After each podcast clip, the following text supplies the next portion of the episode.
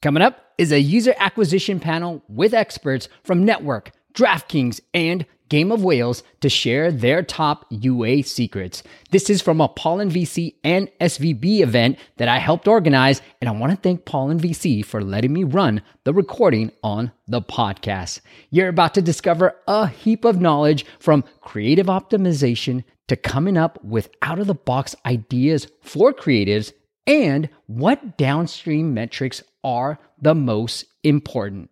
All that and so much more.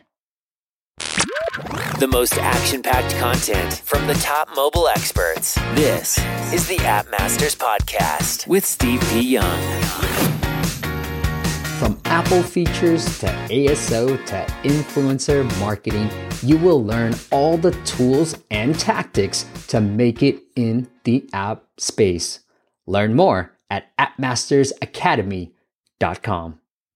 Calculate your app's lifetime value and learn how you can exponentially scale your growth.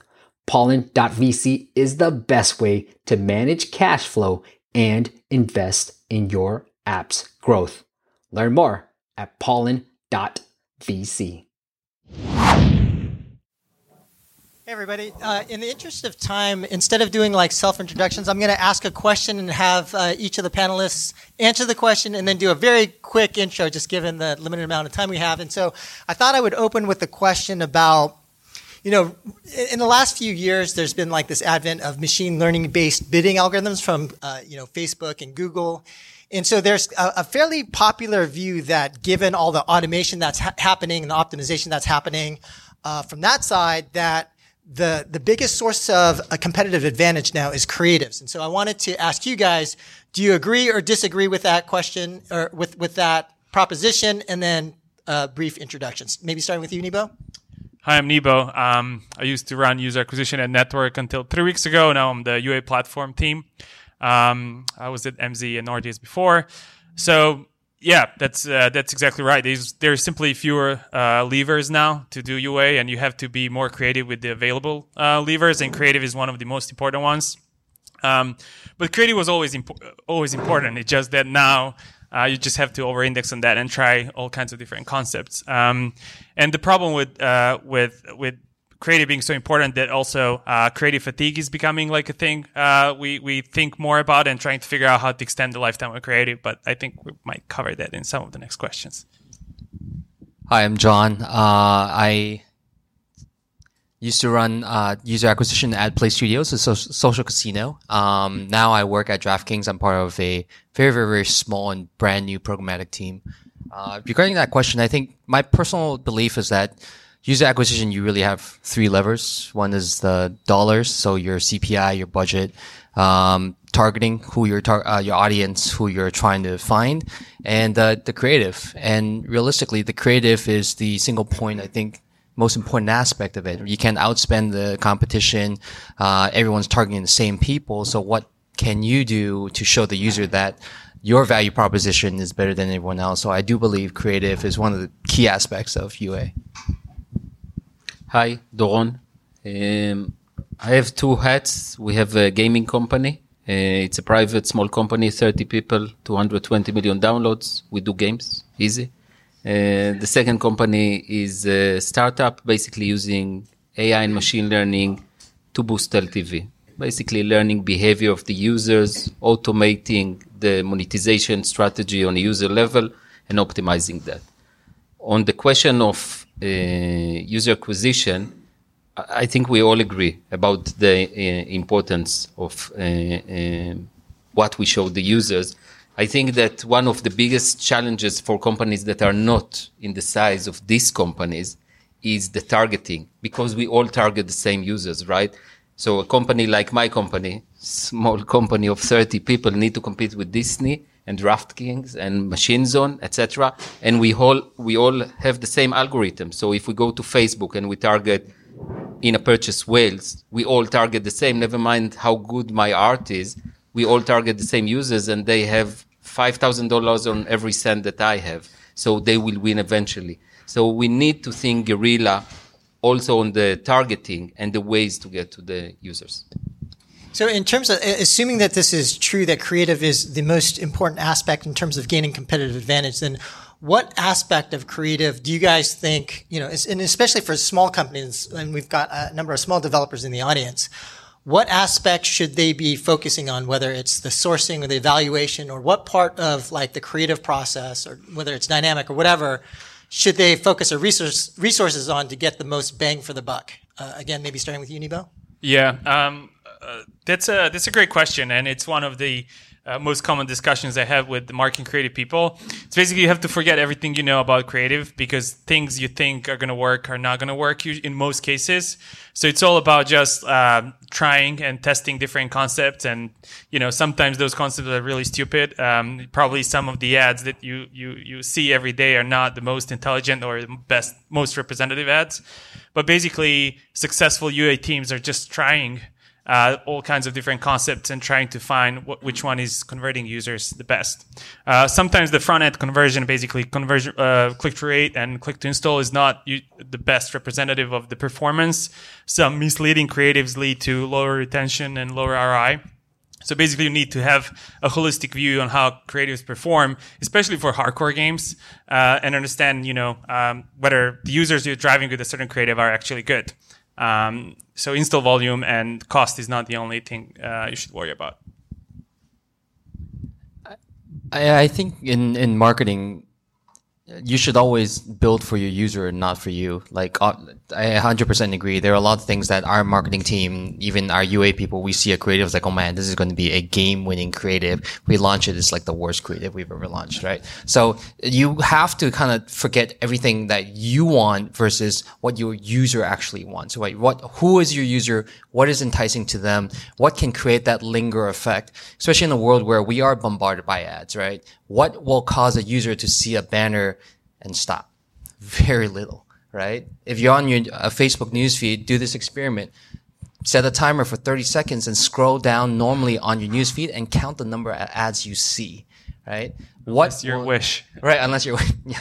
Um, and, and see like, what is, A, how many ads do you see and how many ads actually cut, cause you to stop and linger? What create that linger effect, right? So then taking that back to what your product is and understanding what can you do within your product to create that linger effect. You don't want to go way off the wall and create this thing that's like super wacky that will create that linger effect, but in no way ties back to your product. And that's where you would have huge click-through rates, but really, really bad kind of down funnel metrics. But at the same time, like you also, if you're a small company, you don't have the luxury of trying everything, right? So you have to be very smart, very intelligent, and really get in the shoes of your user. Yes, I, I agree, of course. Um, Thanks. But uh, again, in order to win when you compete with unlimited budget companies, you must think out of the box. Like if you'll take the routine ad of showing the best out of your game, it will never look as good as Disney, for example. It will never look as good as Marvel because they have better resources, they have better skills and more money. So thinking out of the box is that every time that we try new art or anything related to user acquisition, we are looking for the craziest things, like something that haven't been seen before. So for example, in our game, Trial Extreme, which is a motorcycle game, we advertised the game and the obstacles and the racing and the P V P, and it was okay. But then we tried one time to show fails. So people crashing into walls, into the ocean, and the C T Rs, the everything went went up the roof. So it's not the most presentative thing about the game, but it made the users stop, click, and as said before, that's not the real test. The real test, do they convert? What are the K P Is? You want, you, you want R O I. You want return on investment. So these users not only download more, they paid more in the game, leading to successful campaigns. So that, so to, to kind of um, further expand on that point, Doron, uh, how maybe you guys could talk about then in terms of the sourcing of creatives, how do you guys come up with the ideas? Are there specific processes or tools that you guys are using to come up with the ideas to, you know, get a crazy out of the box type of idea? Nebo? Um, Yeah, so so we're using uh, market intelligence tools like Sensor Tower and uh, Penny, and you can see what are the ads that your, uh, our competitors are serving. But we're also trying to just like play um, play around with, with like things that are uh, that are current, you know, some memes or um, uh, things that we see on T V, things that people talk about. Um, again, I think one one thing that's important to mention is that production value doesn't really matter as much uh, as much as the idea behind the ad. And it's all about like being able to create as many creatives as possible that are interesting, different, that that catch people's uh, users' attention. Um, and it doesn't matter how much you pay for them or how much time you uh, spend building those. Um, so Sensor Tower, uh, just looking at ads. Um, people who work in advertising, they, I mean, at least I, I take screenshots and record ads all the time. So I think that's a pretty common process just to like inspire uh, people who work on building ads. I think one aspect of it is avoid silos. Uh, I worked f- for companies where you have marketing teams that want to create like something that's very avant-garde, and you're like, okay, we're a slot app. You know, and what do you want to do with that? And and and ultimately, uh, really having the creative person understanding where is this ad going to go? How is it different when you're showing an ad on the newsfeed versus showing an ad within a, another game or showing an ad on a banner placement, right? Each one is going to be a very different type of user experience. So create an ad that is me- meant for that user experience. Oftentimes you see a lot of companies that are like, well, we have very limited resources, so I'm going to use that Facebook ad, that that same ad I, I show on Facebook and show it everywhere else. And they're like wondering, hey, how come it, it's so great on Facebook? How come it's not working anywhere else? Well, think about where where you're showing it and what the user is doing, right? Um, so that's something that I would, I would definitely under, uh, uh, really ask.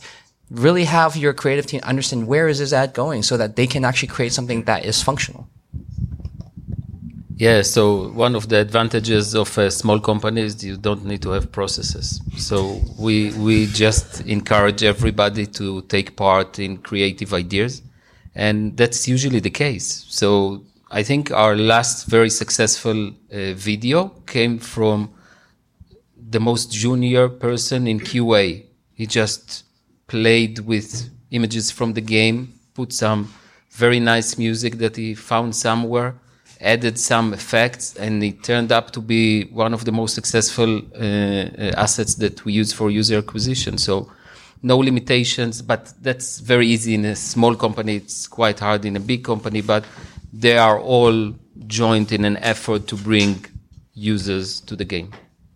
Yeah, and I, th- I thought the next question we could talk about is in terms of evaluation and measurement, and in terms of like the creatives that are, you know, that you're testing. There are, it, it seems like in the industry, generally speaking, that there's there's a, a kind of a concentration of focus more on the top of funnel, you know, front end metrics rather than uh, tying to downstream metrics. So, kind of a two part question. First, in ter- terms of the top of funnel metrics, what are the types of metrics that people should be looking looking at, whether it's C T R, I P M, or whatever? You know, what are, are, are there, like, in what cases should you be looking at those different metrics? And then what are the types of companies or what are the type of games that you should be measuring downstream metrics for? Or should you always be doing that? Uh, Nebo? Um, yeah, so, so in my career, I mostly work with uh, mid to hardcore games. So it's a little bit different for, for games that are more complex and that require users to play them for some time to understand the game. So it's it's a little different. We do care obviously about I P M because I P M or, or like click-through rate, because they tell us like what's the absolute reach that we can go after. So we care about the volume of installs and just growing the game. But at the same time, just installs without like revenue don't mean much to us. So that's why when we have creatives that are a little bit different and that perform significantly better on the I P M or click-through rate front, we have to look at metrics such as cost per retained user, cost per payer, just to understand whether, you know, uh, all those installs we're driving are just noise and they're just, you know, making things look good and C P I look great, but they're not really contributing to uh, top the top line, which is what we care about. So basically, um, you know, front-end metrics are important, click-through rate, click-to-install, I P M, but uh, unless those users are generating money for us, because we're like ninety-nine point five I P-based, Uh, we don't really uh, we don't really care about those users or those installs. And maybe I could ask a follow-on question yeah. uh, in terms of the downstream metrics, because some of the metrics, like if, ideally you can tie a creative down to L T V, but that's going to take way too long for you to you know figure out whether you should change your creative out or not. Yeah. So then in terms of downstream metrics, is there like a D X, R O A S, or A R P U, or some other type of metrics, or is it just cost per pair that you guys look at? Yeah, so, so all of the above. We like ultimately as a company we care about payback windows, and all the other metrics are just proxies for that. So um and we don't really approach we don't really look at the D X metrics. We do just like you know to a certain extent, but we're like really trying to estimate what the uh, payback window is going to be, and we try to do that at the most granular level possible. So if it's possible, if if like a certain creative is so good that it drew like uh, thousands of users, then we can estimate what's the L T V for that those users are going to be, and then in that case we can make uh, adjustments based on just creative. Um, the problem is if you spend like five thousand dollars on a creative that doesn't drive installs or doesn't drive any payers, right. then it's much harder to kind of figure out how that creative impacts the right. business. But for that feedback loop, in yeah. terms of you got a creative and then you understand the payback window. Yeah. And if your payback window is like, in some companies have three-year payback windows. Yeah, yeah. So then do you have like some type of like P L T V or predictive? Yeah, or exactly. Like so, so what happens is that that's what the U I platform is doing. That's what my team is working on, basically just understanding based on like the the recent data how like what's the performance of a certain creative, and then whether that creative should like uh remain live or the bid for that creative should go down. So we try to understand that based on the recent performance and based on the recent kind of revenue like monetization events, and then to make the decision based on that. So that's the point of the U A platform, basically trying to automate all those things so you don't have to manually um uh change things, and also minimizing wastage by Uh, just having computers do that and not people. Um, I think when you're thinking about downstream, and then like for core core games, that makes a lot of sense. Like on the flip side, if you're talking about something that's like super super casual, very ad monetization driven, it might not make sense for you to look at like a D X R O I. Uh, you might want to just look at click through rate and drive the lowest C P I as possible, get those users in, because if you have a very very very low A R P U, but you make it up in volume, then it's a completely different type of buying strategy. Um, on top of that, though, when you're th- with, with regarding any product, any I don't care like if it's gaming, non-gaming, you really have to think about from a full funnel standpoint, right? I think traditionally the trap is uh marketing teams think that our jobs is just to bring users in, and once users come in, it's no longer my problem. It's product's job to figure out a way to monetize them, and I think that's a very bad way of thinking of it. So uh, uh, uh, I would I would argue that a professional U A person should think all the way through the funnel. So when they bring that user in, what does that user see? What's the first time user experience is going to be like? How likely is that user going to drop off if they see a really lousy tutorial or lousy first-time user experience? Because the way oftentimes we don't think about it is, what is the value of a dollar saved versus a dollar spent? Right. So if I can bring a user in and it, I can retain that user or reduce my day one churn that by like ten basis point, what is the business dollar amount that drives to my uh, portfolio versus spending another ten thousand dollars or whatever it is? Yeah. So the, the, the front end is the first tier, and an ad that doesn't have clicks, doesn't have installs, will not work. But obviously, never mind the size, you're looking at the end of the day on the R O I. So you need to measure everything up to the L T V. So breaking it down not only to the uh, uh, art, but also to the targeting. So targeted audience, breakdown to the art, and then all the way to the uh, L T V. But there's no need to wait, even if the game takes a few months or few years to produce the L T V. There are tools in the market today that offer predictive L T V that very fast you can track if the campaign that you're running, the, the R that you're using are driving good R O I or bad R O I. So there, there's really no need to wait. So maybe last question. I'm not sure how one, we're doing on time. One, one thing I want to add, add there, like if, if let's say you're a startup, you're you're you're working out your home, trying to build something new. You don't have to also again, you don't have the luxury to build a predictive L T V engine, right? Yeah, that takes a lot of resources, a lot of time, a lot of money that you may not have. So then I would I would say like then go back and to the fundamentals and examine the user flow. all the way, right? Make the tweaks there, here, and there. One example, when I was at uh, Play Studios Social Casino, we're spending all this money creating lookalike lists of our payers and spending huge C P Is to acquire these users. When they come in, the first thing they see is, let me show you how to play slots.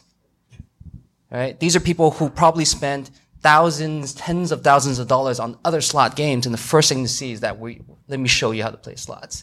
And our day one retention was horrible, right? So once we changed that, tweaked that, we saw a huge increase in our day one retention. So that's why I'm saying, like, if you're a startup, you're a new company, you don't have the luxury to build these massive machine learning algorithms. Focus on the flow. Focus on what you can control. Focus on what the, th- the things that you could actually work on.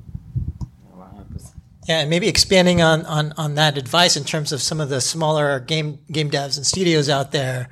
You know, what would be your, for a smaller team with limited resources, you know, how, what, what advice would you give them to help get the biggest bang for their buck in terms of how they spend their time and resources in terms of optimizing creatives? Yeah, um, I, I work with a few smaller developers, and it's definitely challenging. And um, what's happening in industry is, like, basically Google and Facebook are working against us and against small developers, because if you don't have a lot of money, it's hard to compete. So um, I would... I would focus on smaller channels, maybe rewarded video networks, and try to nail rewarded video creative, because that's one of the ways to lower cost and and grow the game initially. And then once you prove that the game is working well, it's retaining users, you can monetize those users through, like, Facebook, Google, and other uh, rewarded video networks. Then you can expand and start buying in more aggressive, in, in more expensive sources. Unfortunately, like on Facebook, it's it's really, if you do like value-based optimization or app event optimization, it's just too expensive. And if your L T Vs don't support that, it's going to be really, really hard to to scale the game with a small budget. Um, so just find like a small niche, work with like networks that are easier to optimize and cheaper to like uh, acquire from, and then expand to more expensive uh, and more complex uh, uh, ad networks. Um, yeah. I think another thing to consider is that when when you don't have a lot of budget, every dollar you spend, aside from acquiring a user, is what what did you learn from that dollar spent, right? Uh, you could spend a bunch of money with Google Ads, but it's a black box. Tells you to throw in a bunch of creatives, tell you what the segments, and then they'll just produce result. But you don't know why why it worked or why it didn't work. It, you don't have that visibility. So when you're spending that dollars, what are you trying to achieve? Like, did I spend uh, run this creative and I learned that this didn't work because the click-through rate was horrible, right? Then that's something you learn. You could actually take action. It's actionable. So I would say, think about what channels can you spend on where, even if it doesn't work, you can walk away with a wealth of learnings that you could apply to the next channel you're going to spend money on. Well, I I would take the money and put it on A B testing first, before I do anything else, before I spend one dollar on user acquisition, because for game publishers, developers, the most important tool in the toolbox is the A B testing, the ability to really test everything. But it's tricky, right? Because there are so many A B testing tools out there. One, it's hard to implement. Two, when you get the results, mm, but these users came from the feature and these users last week came from somewhere else. So you need to find something that is reliable, that you can set a test easy, get a black and white answer, option B, next. And by that, you keep increasing your L T V, and that's what you really need for user acquisition. You need L T V that can compete with the C P Is that everybody are paying. So if you come with a high L T V, this is where you can start competing and you can start spending budget, because the second goal after increasing the L T V is to spend money. As long as you can buy users cheaper than your L T V, you want to spend as many millions as you can a month. Okay, great. Uh, Steve, do we have time for an audience question, or should we wrap it up? Okay. Uh, any audience questions?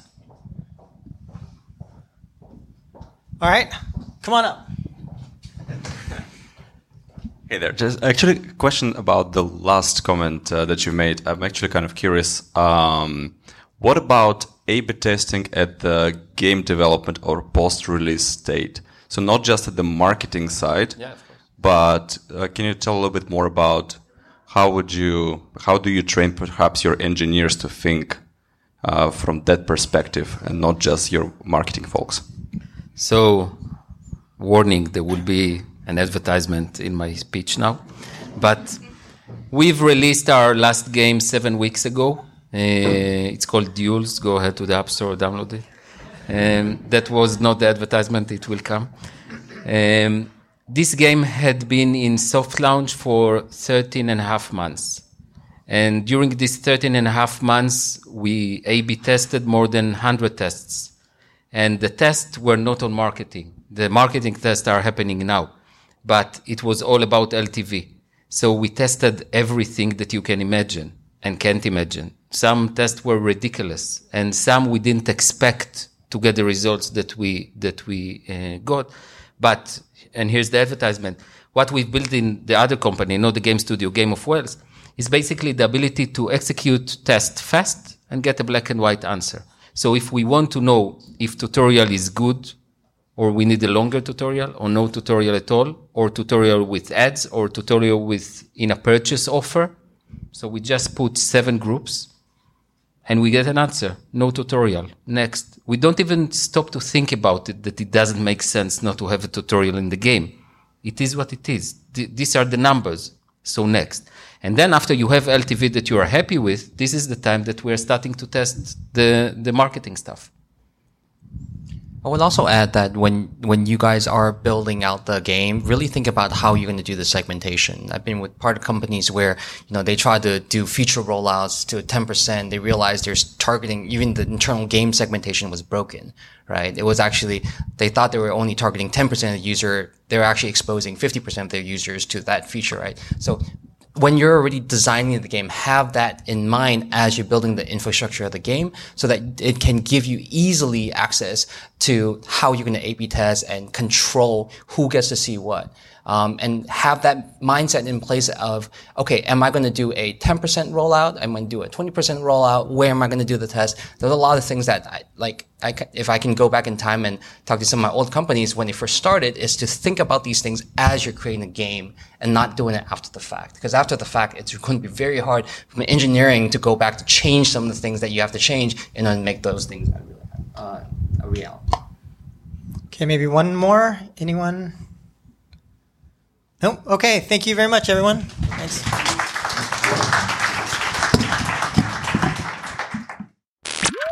Thanks for listening to the App Masters podcast. For show notes and amazing app marketing content, check out app masters dot co.